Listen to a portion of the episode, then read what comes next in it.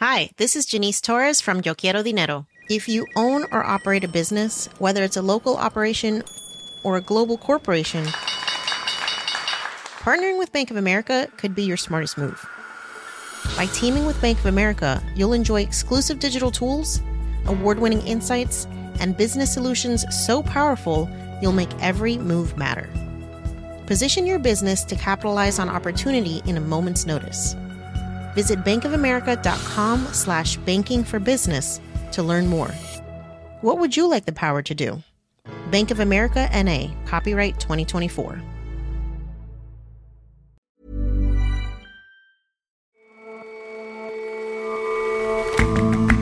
Hello and welcome to The Intelligence on Economist Radio.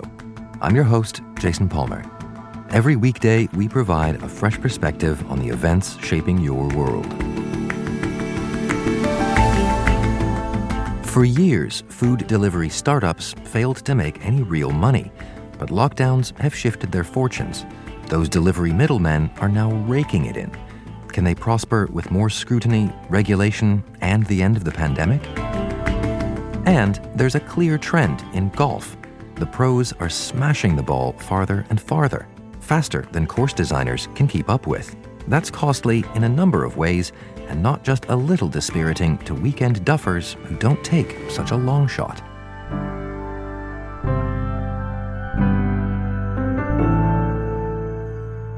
But first,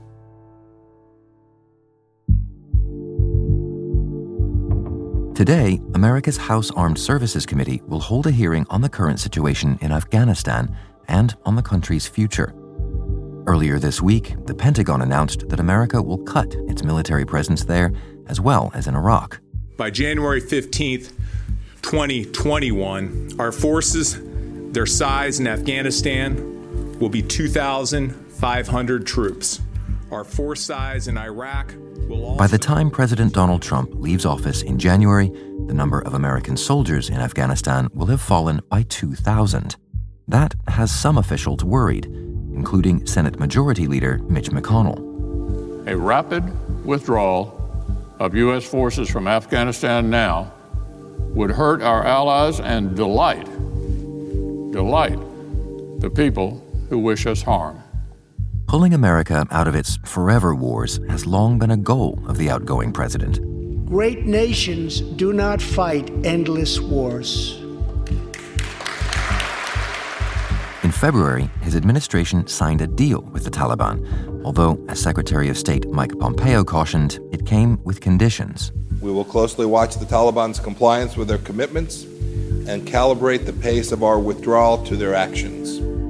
Seven months later, historic negotiations began in Doha between the Taliban's political leadership and envoys from the Afghan government. The talks have been years in the making, they bring hope that more than four decades of conflict might at last come to an end. But progress has been slow, and in the meantime, the Taliban have been strengthening their grip on the country. So I was in Kabul recently, and in the city centre, things feel fairly normal, but you go out to the edge of the city and there's definitely a sense of siege. Daniel Knowles is our international correspondent. Neighbourhoods by the highways at the edge of the city, people tell you that they hear shooting in the night, the Taliban put roadblocks up at night. And as you get out of the city, you get into territory where there may be government outposts. I visited one where soldiers keep a guard on the highway, but at night, really, the Taliban are in control. And meanwhile, peace talks between the Taliban and the internationally recognized government are carrying on. Do you get the sense that an end to this seemingly endless war is, is finally in sight? No, not really. The peace talks started in Doha in September. They really came out of the deal that America struck with the Taliban in February, which one of the conditions of it was that the Taliban would enter into a negotiation with the government in Kabul. And that started, and you had this sight of Taliban leaders sitting down in a conference room with a bunch of Afghan government officials. But they haven't really got very far. They've been stuck on issues like jurisprudence and the format of the talks. They haven't got onto the really big, weighty issues like what the constitution should look like and how Afghanistan ought to be governed after peace. And the announcement this week that the Trump administration is determined to do a troop drawdown much more quickly, how does that impact the dynamic, do you think? Under the deal that America struck with the Taliban, the plan was to sort of withdraw most of the soldiers by June of next year. And America has already withdrawn about half of the number of soldiers. They've come down from 9,000 to 4,500 already. And now Donald Trump wants to go even faster and come down to 2,500 by the end of his term. But the Taliban, you know, they have not hugely stuck to their half of the deal. It's not only the talks not going anywhere. There hasn't been a reduction of violence, which was one thing that was hoped. And, you know, there's not much evidence that they've disavowed the links to extremists that they were meant to. So there's a lot of reasons to think that the Taliban basically don't really care about the deal. And that's why NATO officials have been very worried. Uh, some American government officials are very worried that basically the Taliban see this as America retreating rather than a deal. Well, we have something of a, a, preview, I guess, of how the Taliban will react to that with the drawdowns that have been going on this year. I mean, how has that affected things on the ground? The Taliban have really been consolidating their military position. Recently, violence has sort of intensified especially the last few months. They have been trying to seize districts in parts of the country. They launched a big attack in Lashkargah, which is the provincial capital of Helmand province, in October. They've also been strengthening their grip on the roads, um, making people pay taxes, that sort of thing. So they're basically trying to improve their military position as much as possible. You mentioned the collection of taxes. That sounds like a very different kind of regime than one of just violence. The Taliban have never been purely sort of a military organization. Their success doesn't come from that. What they do is they provide a sort of shadow government. In the 1990s, they came to power by helping merchants providing security on the roads. And they're sort of doing the same thing now. In the villages, in the rural areas they control, they'll charge farmers taxes. They have checkpoints on the roads where they charge standardized amounts to vehicles coming through and they run their own court system. They provide quite brutal but quite efficient sort of justice, you know, resolve disputes and things.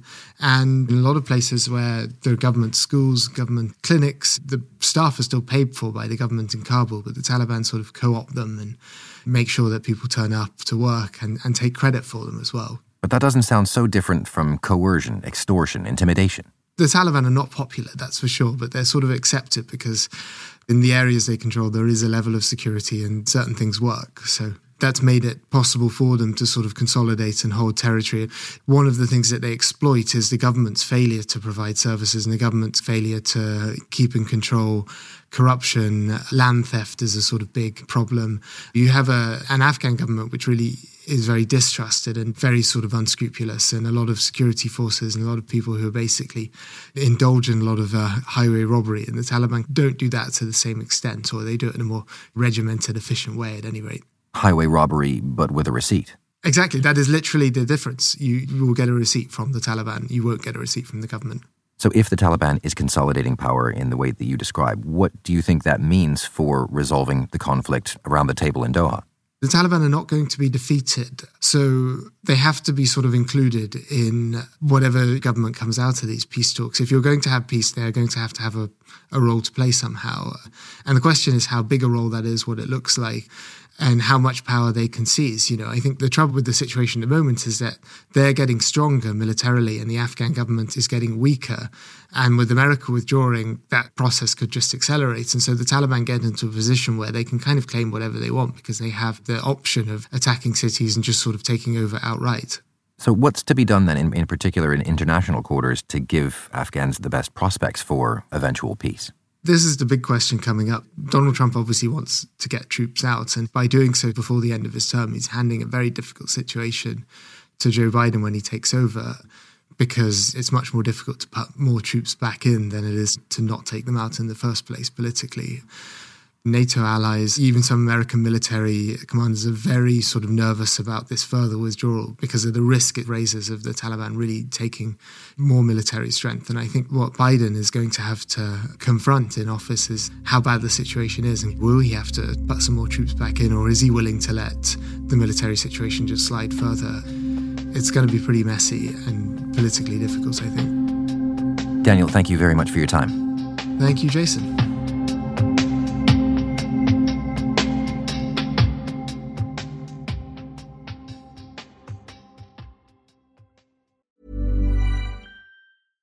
Ready to pop the question? The jewelers at BlueNile.com have got sparkle down to a science with beautiful lab grown diamonds worthy of your most brilliant moments. Their lab grown diamonds are independently graded and guaranteed identical to natural diamonds, and they're ready to ship to your door. Go to Bluenile.com and use promo code LISTEN to get $50 off your purchase of $500 or more. That's code LISTEN at Bluenile.com for $50 off. Bluenile.com code LISTEN.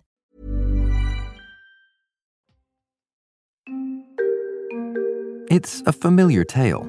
To gain customers, startups ruthlessly compete for market share, slashing prices and offering discounts, to the delight of ride hailers, mattress buyers, and exhausted home cooks.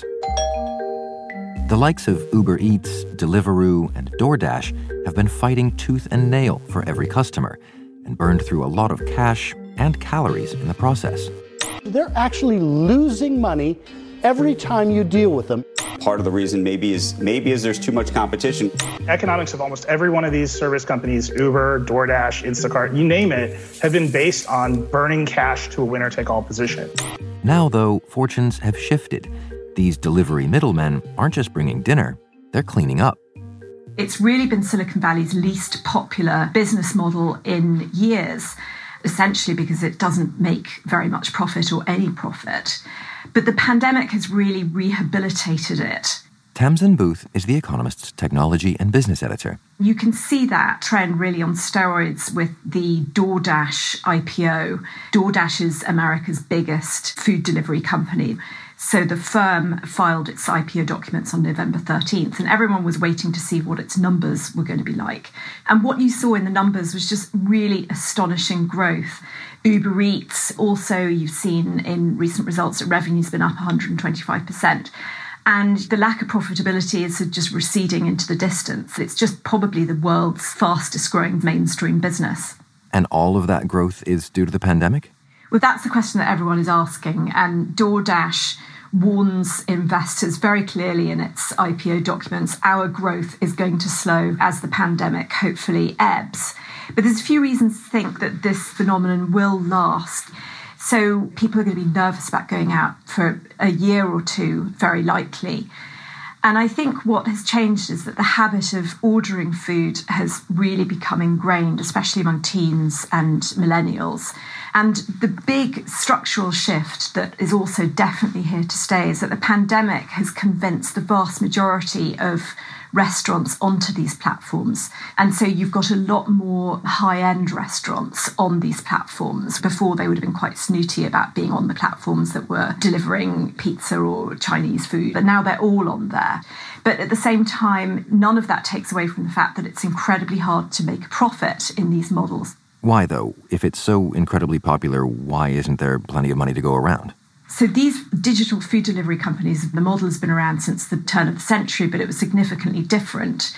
Companies like Grubhub in the US and Takeaway.com in Europe, they acted as middlemen between restaurants and consumers. The restaurants carried on delivering themselves, and that was a pretty profitable model.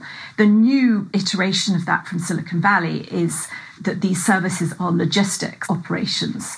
So they actually deliver the food to end consumers. And the reason that's really quite a tricky model is that essentially this usually quite small value of a food order has to be split three ways. The restaurant has to get its cut, the driver has to get paid, and then there's just not very much left over always for the delivery company. And as well as that difference in business model, it's just vastly competitive because there did seem to be a lot of consumer demand the companies like Uber Eats, DoorDash, Postmates were able to raise tons of venture capital money, fling subsidies at consumers, and therefore the competition was just crazy. And how are those other competitors, the, the companies, not just the ones in the US, all doing? Has the pandemic also turned around their fortunes? Absolutely. It's a global pandemic and it has lifted all boats in this industry. So you can see Delivery Hero in Berlin, orders have doubled. Just Eat in the UK, again, soaring numbers. There's lots of commentary about how, how it's possible that Just Eat can be worth more than venerable industry giants like British Telecom or, or Rolls Royce. And you've also seen Meituan Dianping in China, which is the country's largest food delivery company. They recently turned profitable And with the pandemic boost, they're now valued at really quite massive $230 billion in terms of market capitalization. And so, to your mind, what's next for, for the industry here? Will, will this tide continue to rise? Well, the first thing to watch is how the DoorDash IPO goes. That's going to be early December. It looks like it's going to be a massive success. It's oversubscribed already. Further out, the question is whether a whole huge sized, digitally driven convenience economy is going to take hold. These firms are now branching into other areas beyond just restaurant meal delivery. They're going into bringing you convenience items grocery, pharmacy deliveries. But when you ask what's coming next, I think there's also going to be a lot of backlash against this convenience economy model. It feels like you're getting a kind of class divide between the couch potatoes who are being delivered to and then the rather precariously paid people on the bikes and cars delivering stuff. So I think you're going to get a lot more attacks around the conditions and pay of drivers and, and riders. There's nothing unusual in that among tech platforms. I mean, you can see DoorDash as merely joining the club, really, because of course, Amazon, Google, they all rely on armies of, of low paid and often kind of invisible workers.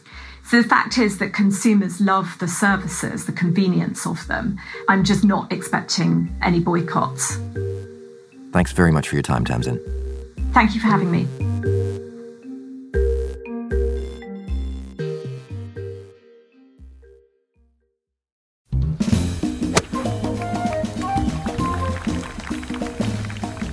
At this year's Masters Golf Tournament, a big driver of attention was that a long standing record was smashed. Back in 1997, Tiger Woods finished the tournament in 270 strokes. He won by a record margin of 12 shots. That feat has put pressure on players since. This year, Dustin Johnson gave a terrific performance, completing his rounds in 268. In a year unlike any other, you gave a performance unlike any other. That netted him a lot of green, of course, but Mr. Johnson beat that record even though the Augusta National Course is a fairway longer than it was back in 1997. The game of golf has a length problem. James Tozer is a data journalist at The Economist. Over the years, players have got better and better at driving the ball farther from the tee towards the green. In the space of 40 years, the average drive length has increased by about 50 yards, from roughly 250 in the 1980s to 300 yards now. And that's a nightmare for golf regulators and for course owners. You say golf has a length problem. I mean, what's the problem? There's this constant arm wrestle between players and course designers. For players, obviously want to hit the ball as far as possible because their only concern is getting to the green as quickly as possible. But for course designers and for regulators, they want to make sure that the other parts of the game remain important, putting and chipping and so on. So the only way they can respond really to keep the game as a balance of different skills is to make the courses longer. And that creates all sorts of problems. It's largely a cost thing. It costs a lot of money to extend courses. There's some hand wringing among golf regulators about the environmental costs of watering longer fairways and keeping them pristine and so on. But I think generally speaking, it's just sort of unsustainable for golf clubs to keep endlessly lengthening their courses. Why is it for a game of this age that there should suddenly be this burst of length? It's a mix of things that have happened over a very long period of time. At first, it seems like most of the gains were due to equipment you saw this massive sort of arms race in producing bigger and longer and fatter and heavier clubs, which allowed players to smash the thing further down the course. But in the early 2000s, golf regulators cut down on this. So clubs have sort of been fixed in size since. And what you've seen is players working on their swing basically to, to maximize their distance. You've seen them get a lot leaner and stronger, but they're also optimizing their swings. Optimizing in what way? There are three things at play, really, when a golfer swings. The first is how fast they swing the club. The second is what trajectory they hit the ball on, how high they hit it. And the last is the spin that they impart on the ball, the number of rotations per minute. We've downloaded data for these three metrics from the PGA Tour to explain why some players drive further than others and why some have been getting better. Those three things, when you put them together in a statistical model, explain something like 70% of the differences between players and also most of the changes that have happened over time. Players have been have been getting better at balancing those things. They do trade off against each other, but generally speaking, you want to hit the ball faster, you want to hit the ball higher, and you want to hit it with less spin so that it deviates less in the air. So you say that regulators capped this problem when it was mostly about equipment by simply restricting the equipment, but I mean, what can they do about the perfecting of technique? Well, the short answer is not much. There's no sort of rules really that, that golf's administrators can introduce that will stop other people trying and do the same thing. Golfers already have become leaner through the years. This swelling waistbands of years past have sort of slimmed down, but I think you now might see players getting much bulkier up top, looking more like American football players than, say, snooker players. James, thanks very much for joining us. Thank you.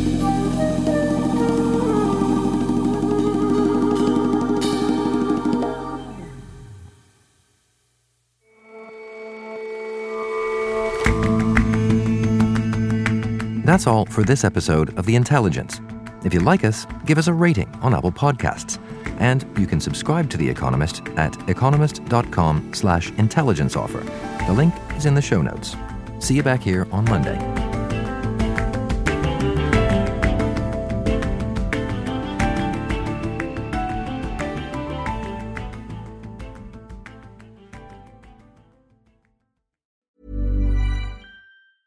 Hi, this is Janice Torres from Yo Quiero Dinero. If you own or operate a business, whether it's a local operation or a global corporation, partnering with Bank of America could be your smartest move.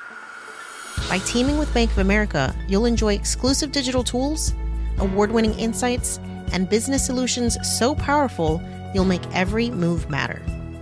Position your business to capitalize on opportunity in a moment's notice. Visit bankofamerica.com slash banking for business to learn more. What would you like the power to do? Bank of America NA, copyright 2024.